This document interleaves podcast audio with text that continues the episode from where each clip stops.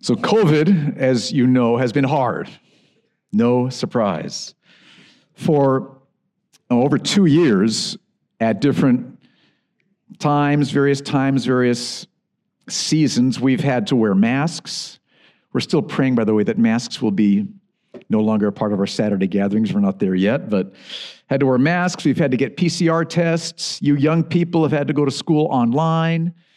We've been doing church by live stream. Uh, we've had to have home groups by Zoom. So lots of difficulties with Zoom, or with Zoom, not with, well, with Zoom, but lots of difficulties with COVID. And this has impacted us uh, in some good ways and also in some not so good ways. Let me mention one way it's impacted us that is not so good, and it's in our understanding of church, what church is. And there's always been a temptation to think that church is something that you can do, you know, you head out to the desert when it's cooler like now, or you head out to Saadiyat Beach, just kind of me and Jesus, or maybe watching your favorite television preacher or internet preacher. There's always been the temptation to think that that's church. But that temptation has grown because of COVID. Because for months, church was limited to Zoom and live stream. And this made it really easy for us, even easier for us to think that church is just something between me and Jesus, right? That I can just stay at home and experience church. The church doesn't require real flesh and blood people. It's been easy to fall into that thinking. So the elders, as we've been talking and praying, felt like it was really important for us to take a few weeks to let the scriptures remind us about what church is. What does Jesus say church is? What do the apostles sent out by Jesus say that church is? And why is church so important? And the passage we're going to look at this afternoon is John chapter seventeen, verses twenty through twenty-three. So let's go ahead and turn there in our Bibles. And while you're doing that, let me give you the context in which these verses take place. So go back to John chapter thirteen. And what happens there, this is during the Last Supper. This is Passover in the upper room. And Jesus celebrates the Last Supper with his disciples. And then he washes their feet to give them a picture of what leadership is and what love looks like. Very powerful, John chapter thirteen. Then, still Thursday night, from John fourteen through John sixteen, Jesus teaches his disciples, preparing them for the fact that he is going to die, rise from the dead, and then ascend into heaven. So he's no longer going to be with them personally, physically. So he teaches them to prepare them for that, chapter fourteen through sixteen. And then in John seventeen, he prays. He prays for those who were his disciples right at that time, and he prays for those who will become his disciples through their preaching, through their word. And tonight we're going to focus on this part of the prayer where he prays for those of us who come to faith through the preaching of the apostles. That's us, includes us here. And we're going to focus on what does Jesus pray for us? Right before he goes to the cross, what does he pray for us? Start with verse twenty, John chapter seventeen, verse twenty. He's praying to the Father. He says, I do not ask for these only, for these who are my disciples right here, but also for those who will believe in me through their word, that they may all be one. Just as you, Father, are in me and I in you, that they also may be in us, so that the world may believe that you have sent me. The glory that you have given me, I have given to them, that they may be one, even as we are one. I in them, and you, Father, in me, that they may become perfectly one, so that the world may know that you sent me and loved them, loved the disciples, even as you loved me. Powerful passage.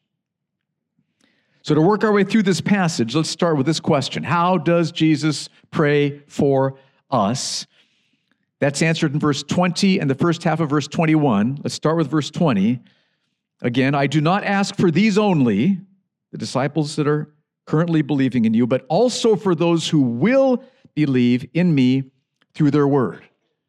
So up to this point in this prayer, Jesus has been praying for the disciples that are trusting Christ at that present time. But now he shifts to pray for those who are going to become his disciples through their preaching and the preaching of those who become disciples and, and on and on. So this, he's now praying for all those who are his disciples from the first century up to this present time. All believers he's praying for.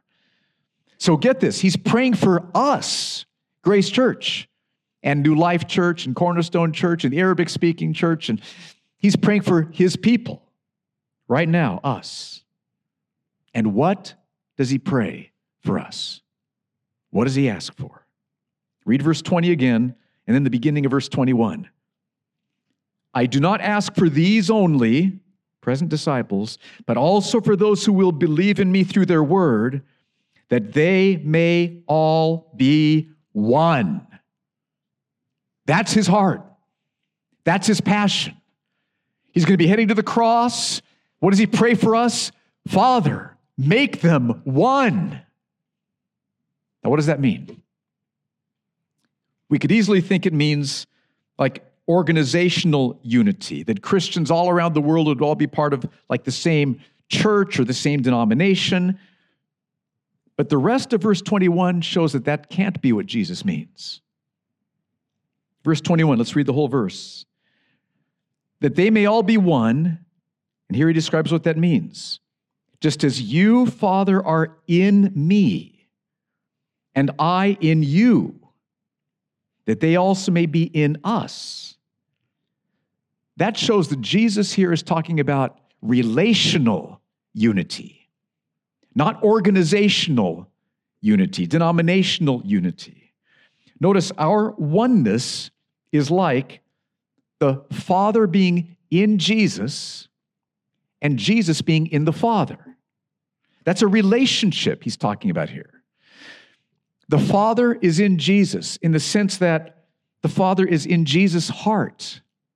Jesus loves the Father, knows the Father. And Jesus is in the Father in the same way. Jesus is in the Father's heart. The Father knows Jesus the Son, loves Jesus the Son. The Father and Jesus have a relationship of loving unity. That's what Jesus is praying when he says, Father, make them one, loving, relational unity. So he's not talking about organizational unity across the world, where we're all part of the same church or organization. Now, of course, all churches and all denominations who love Christ and are faithful to the Scriptures should honor and love each other, right? We love the other churches that are here in Abu Dhabi who are naming the name of Christ and preaching the gospel, preaching the Bible. We're all on the same team together. We pray for each other. We are for each other. That's crucial, but that's not what Jesus is talking about here. He's talking about relational unity, face-to-face, loving, relational unity. That's what Jesus prays for us, which means, a phrase I like to use often, is the church is not a meeting we attend. You can show up for a meeting and not experience church life at all. Church is a community of believers who know and love each other, care for each other, serve each other, who are one relationally. That's what church is. So let's just let this remind you. That's right. That's what church is. So think about that. Jesus is praying that we will know each other, spend face-to-face time together, have each other over for dinner, weep over trials together, rejoice over blessings together, forgive each other, love each other. And the list just goes on and on. That's what Jesus means when he prays, Father, make them one. Relational, loving unity. Now, that's not all. Notice Jesus, Jesus also prays that they may be in us. He's praying that our loving relational unity that we have with each other would be in the Father and the Son. What does that mean? I think that means this. It means that our unity, our relationships, our friendships get their life from the Father and the Son. The life of our love comes from the Father and the Son. The, the depth of our relationships comes from the Father and the Son. It means that our relationships with each other are focused on the Father and the Son. It means that those relationships are lived in obedience to the Father and the Son and are being pursued for the glory of the Father and the Son. So we have unity with each other in the Father and the Son. There's horizontal, yes, but it's vertical, powerful vertical. In the Father, in the Son, getting life from the Father and the Son, glorifying the Father and the Son. Jesus prays that they may be in us. So what would that look like? I just listed a couple things here. It means that we would worship the Father and the Son together. That's what we've been doing, worshiping the Father and the Son together, hearing each other's voices, and that lifts you to praise even more. And you're seeing people just meeting the Lord, exalting him, adoring him. We're worshiping together. It means we're being taught the word of God together. That's what church does. That's what we're doing here. Here's the word of God. We're learning the word of God together. It means we pray and seek God together. We share God's word together. We, we share the gospel with other friends together. We rejoice in the Father and the Son together. It means that there's a vertical dimension to our love for each other. Very important. That's what Jesus prays for us the night before he goes to the cross. Father, let them be one. Let them be one, Father. We would have loving unity with each other in the Father and the Son. Now, that doesn't mean we're all going to be best friends with each other, okay? Too many people. But it means that we love everyone who's part of the church. We love everyone. It means we, we have forgiven everyone. We're not withholding love from someone who maybe has crossed us in some way. We're, we're seeking to love everyone. We're seeking to grow in knowing each other and caring for each other. We're, we, we're wanting to have that relationship multiply and, and, and deepen even more. That's what he's praying for. But that's not all he prays for. He also prays that something will happen as a result of that oneness. So what does he pray will happen as a result of this unity? This is amazing. The last line of verse twenty-one. Read the whole verse and then look at that last line.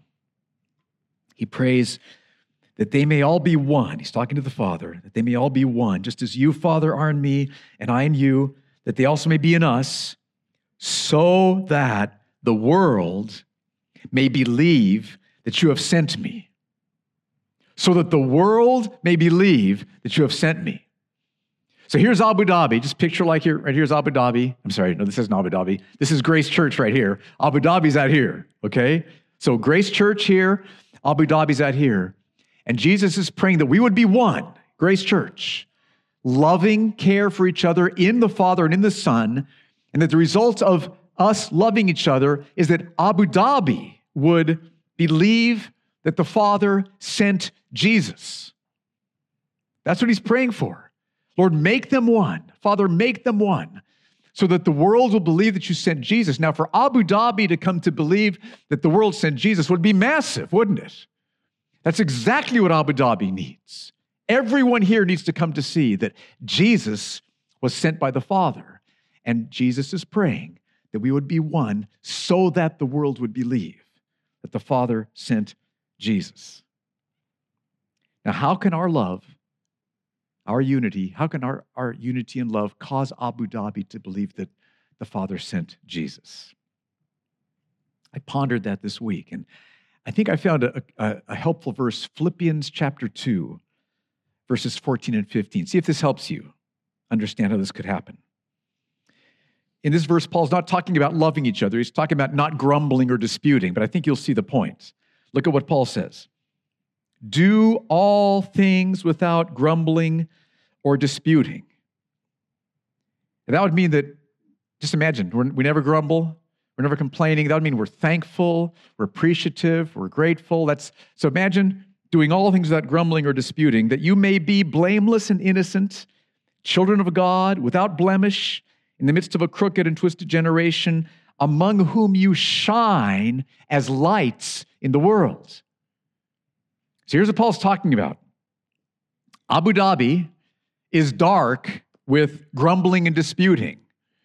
Do you ever just listen to conversations that are happening in Starbucks when you're there? And I, I think the vast majority of times I hear people's conversations, it's they're grumbling about something, right? I mean, it's just so much fun to have somebody sympathize with you while you're grumbling and complaining, right? Misery loves company.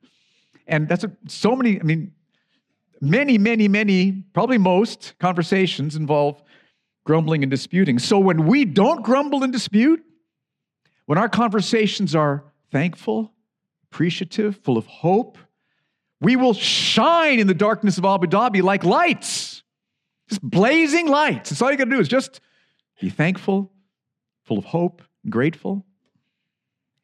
In the same way, it works with love and unity. Abu Dhabi is full of broken relationships, abusive relationships, heartbreaking relationships. And so when we have loving, Christ-centered, serving, caring, love for each other, we will shine as lights here in Abu Dhabi. Do you see how that works? That's what Jesus is praying for. When Abu Dhabi sees us, different ethnicities here, right? Different nations, different skin colors, different jobs, different personalities, different ages, very, just huge diversity here. I love that. And when Abu Dhabi sees people with these much differences coming together and loving each other, caring for each other, serving each other, spending time together, caring for the poor together, praying for each other, giving to each other, when Abu Dhabi sees that happening, we will shine like lights in this dark city. That's what Jesus is saying. Our love will show Abu Dhabi that Jesus is real, that he's changing our lives, that Jesus was sent from God, that Jesus is the Messiah, that Jesus is the Savior. That's what will happen. That's why Jesus prays, Lord, let them be one, so that the world may believe that you sent me. And I think about an implication of that. Just let this shape your understanding of church. This means that our Christ-centered loving unity must be seen. Not enough just to have it in your heart. No one's going to see that. It needs to be seen, visible, with real face-to-face people. For example, like when we meet here, here we are on Saturdays. This is seen now. People can see us exalting Christ together. All these different backgrounds, all these different personalities and ages and everything else. And here we are together exalting Jesus Christ. That's light in Abu Dhabi. Or think about a home group, I mean, just home group meeting together. Again, different people coming together, giving their time to hear each other's burdens and to pray for each other, to study the scriptures together. Or if a home group goes to visit a member of their home group in the hospital to pray for them. That'll just, these kinds of things are seen. The light will be shining. Have each other over for dinner, whatever it might be. Help babysit for each other, whatever it might be. Jesus prays that we'd be one. Loving, Christ-centered unity so that the world would know that the Father sent Jesus. That Jesus is the way, the only way to be saved and come to put their trust in him. That's what Jesus is praying for here. That's what he's praying for us as a church.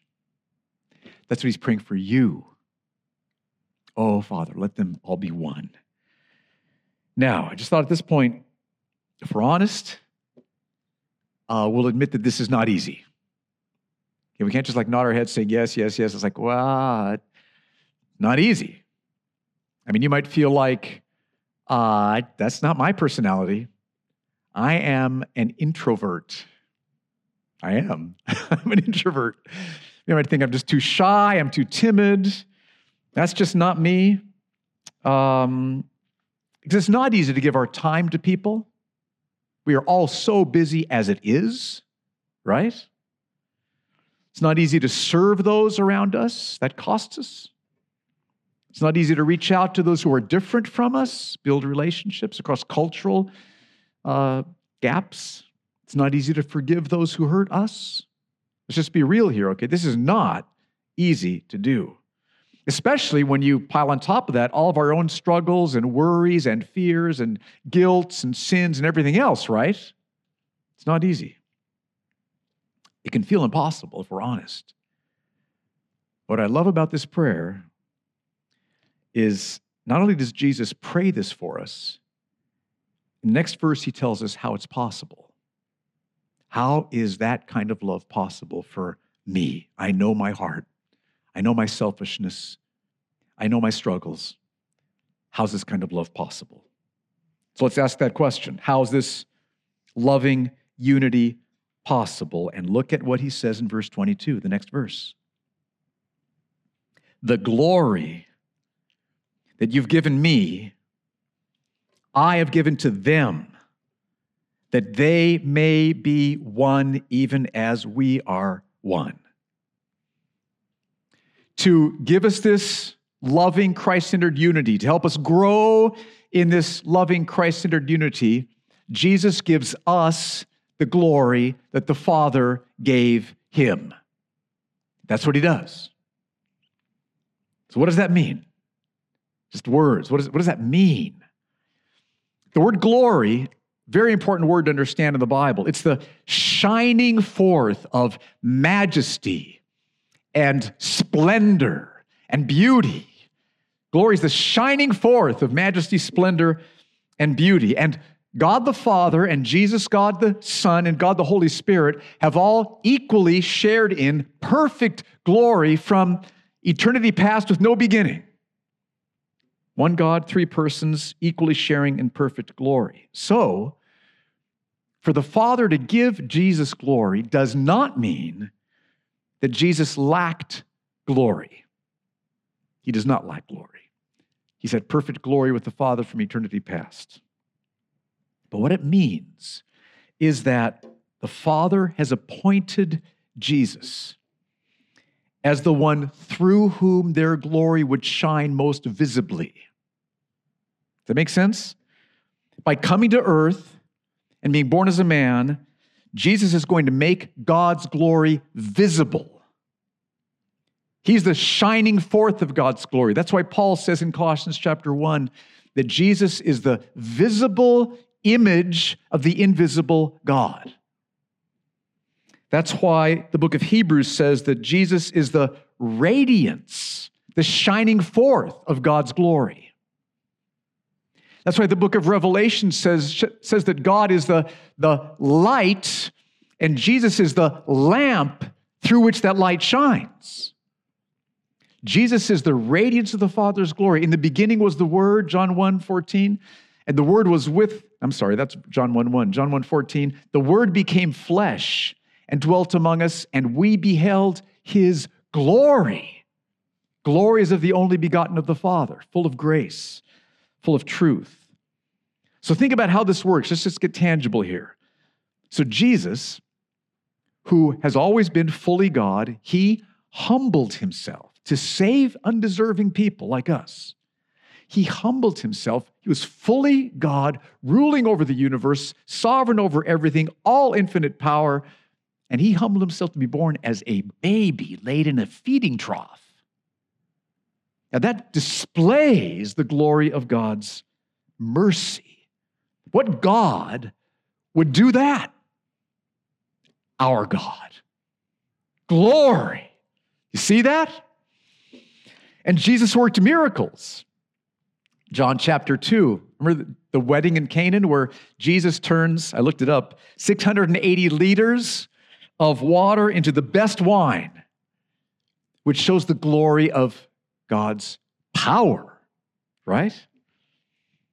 Or when Jesus commands Lazarus, who's been dead for a couple of days, to rise from the grave, commands him, Lazarus, come forth, and Lazarus' body is revived, alive, comes forth. That shows the glory of God's authority.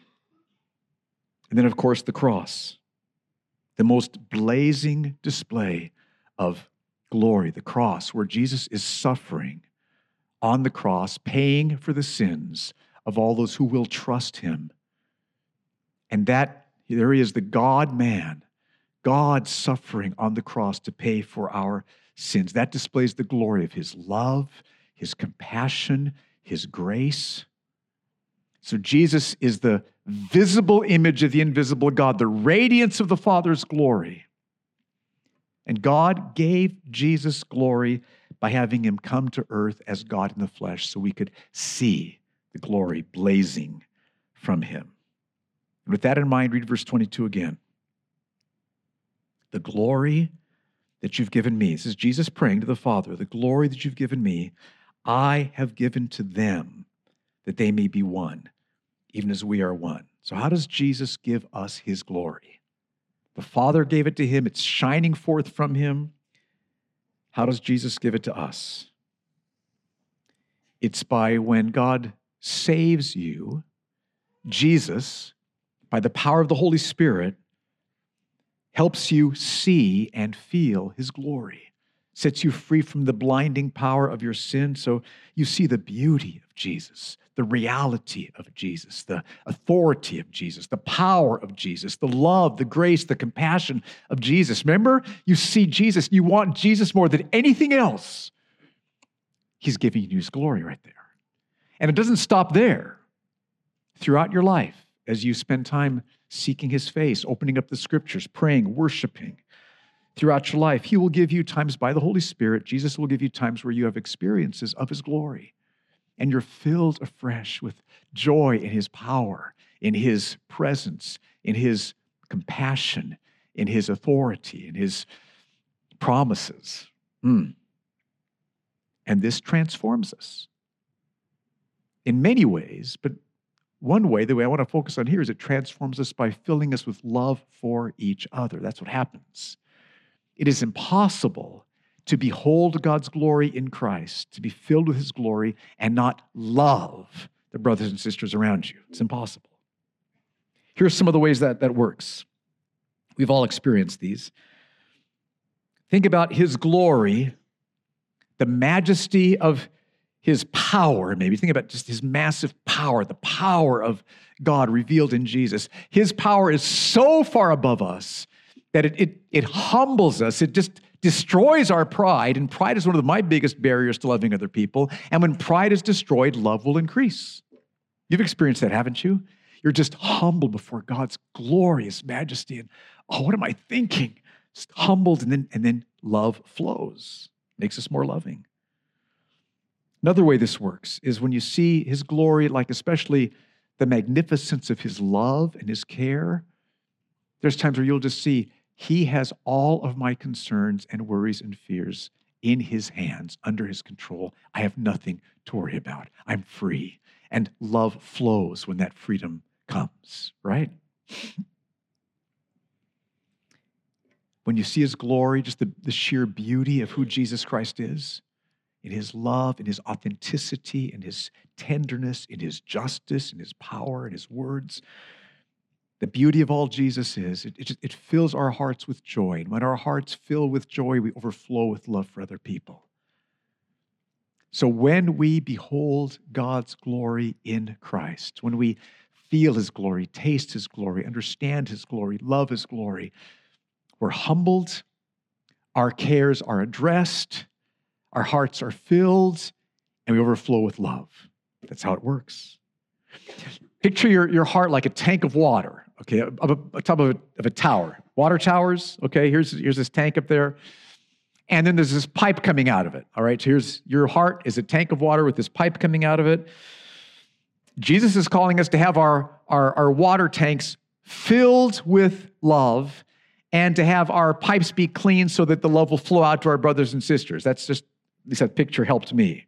But now there's two problems that keep us from loving. One is our hearts can become empty, right? When you start running after the things of this world, putting your hope in the things of this world, our hearts get empty, don't they? Those can't fill you up. So our hearts can become empty. That will diminish our love.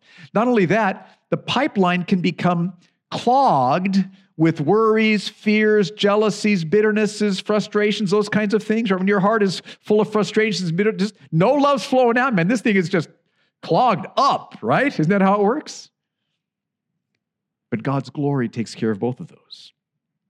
As we seek him, he promises he will show us his glory. We will see his glory in the scriptures. We'll behold him. We'll love him. We'll worship him. And, and that will fill our empty water tanks with love. And when we see who Jesus is with his love and care for us, that will clean out the pipeline so that our hearts are full. The water tank is full. The pipeline is clean, and the love will flow. See how that works? That's how this kind of love is possible. We will care for each other. We'll forgive each other.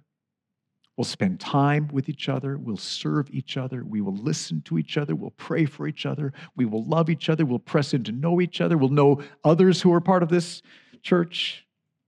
Jesus enables us to be one by giving us his glory. But he's not finished yet. It's like he wants to make sure we really get this. Okay, so he gives a summary. How does Jesus summarize this? Look at verse twenty-three. I... Father, in them, and you, Father, in me. So the Father's in Jesus, Jesus is in us, that they may become perfectly one, so that the world may know that you sent me and loved them, loved the disciples, even as you loved me. And notice how this summary breaks down into three parts. First, I, Father, in them, and you, Father, in me. What does that mean? Well, since this is how we become perfectly one, and since verse twenty-two says that the way we become perfectly one is by Jesus giving us his glory, I think that's the point here. God's glory, which is in Jesus, will be in us, filling us and freeing us to love. And that's the second one, that they may become perfectly one. The water tank is full, the pipeline is clear, the love will flow, will become perfectly one. That's the second part. And then the third results, so that the world may know that you, Father, sent me. People will see that love and say, God's, God's at work in that person. This person, God's at work in them, and they're talking about Jesus. And they'll, they'll be persuaded that the Father sent Jesus, and the Father loved them, the disciples, just as the Father loved Jesus. That's what God will persuade people of as they see our loving, Christ-centered unity, relational unity. So that's what Jesus prays for us. Powerful prayer. And what does this mean for us, Grace Church? What does this mean for us? Again, I'm praying that this is going to strengthen our understanding of church. It may have gotten a little wobbly, a little weak because of COVID. I'm praying that God will use this to strengthen my understanding of church, our understanding of church, and what we experience and pursue and be as a church. So let me give you four takeaways that I thought were helpful and significant. First, church is a miraculous creation of God. Church is not just a human organization or a human institution. Jesus' plan is for the church to be a miraculous creation of God with supernatural love and unity. It has a love and a unity that can only come as Jesus fills us with the very glory of God, filling us, satisfying us, cleansing us, purifying us.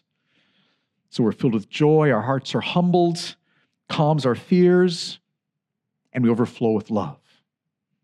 And when that happens, it's like light in a dark world. It's a miraculous creation of God. Church is a miracle. Grace Church, let's become a miracle, okay? Let's be a miracle, shining in this dark city with this supernatural love that only comes from God's glory in Christ. That's the first implication. Second, the miracle of church life will show people Jesus' reality. Abu Dhabi desperately needs to see the reality of Jesus Christ. We are surrounded by people, many of whom have never heard the gospel. Thousands and thousands and thousands of people who do not know Christ and need to be saved, desperately need to be saved. And here Jesus says that one of the ways is by our loving unity with each other. Now we need to be speaking of Jesus. No one gets saved just by seeing something. They've got to hear it under explained, but seeing will be powerfully persuasive, Jesus prays here. And so I want to call you, give yourself to being part of a church community, because that will help advance the gospel in Abu Dhabi. If you're new here, if it's not Grace Church, pick one of the other strong churches that are preaching the Bible and exalting Jesus Christ. But let's everyone, every believer in Abu Dhabi be part of church community and be living this, because this will help Abu Dhabi see the reality of Jesus Christ. Third, Jesus calls us to pursue loving, Christ-centered unity with each other. I hope you hear Jesus speaking to you through these verses tonight. This is what he's calling you to do. Back then he prayed, Father, let them be one. Now he's saying, be one. Love each other. Care for each other. Serve each other. Be one. Are you experiencing being one with these brothers and sisters here? Are you experiencing that? Loving, Christ-centered unity. I mean, you're here. We're glad for that. That helps. You're here on, on Saturdays. Home group is a powerful place, vital place to be pressing into that even more. Friendships taking place during the week, powerful expression of that. But are you experiencing the unity? Is, is in Jesus' heart like, yes, you are. Or you are, but grow some more. It's probably true for all of us. We are, but let's grow some more. Let's grow in this, Grace Church.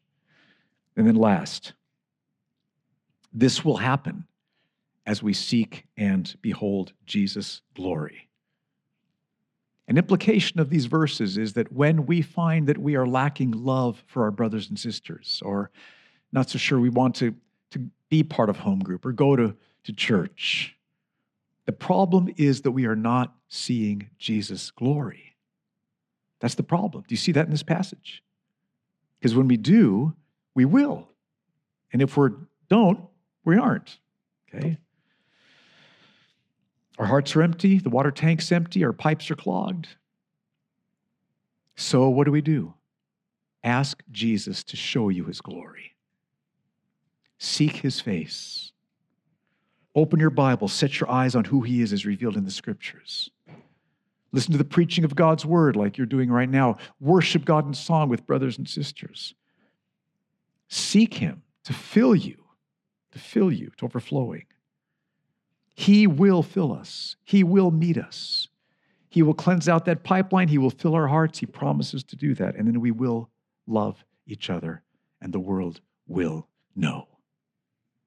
That's our call, Grace Church. That's our call.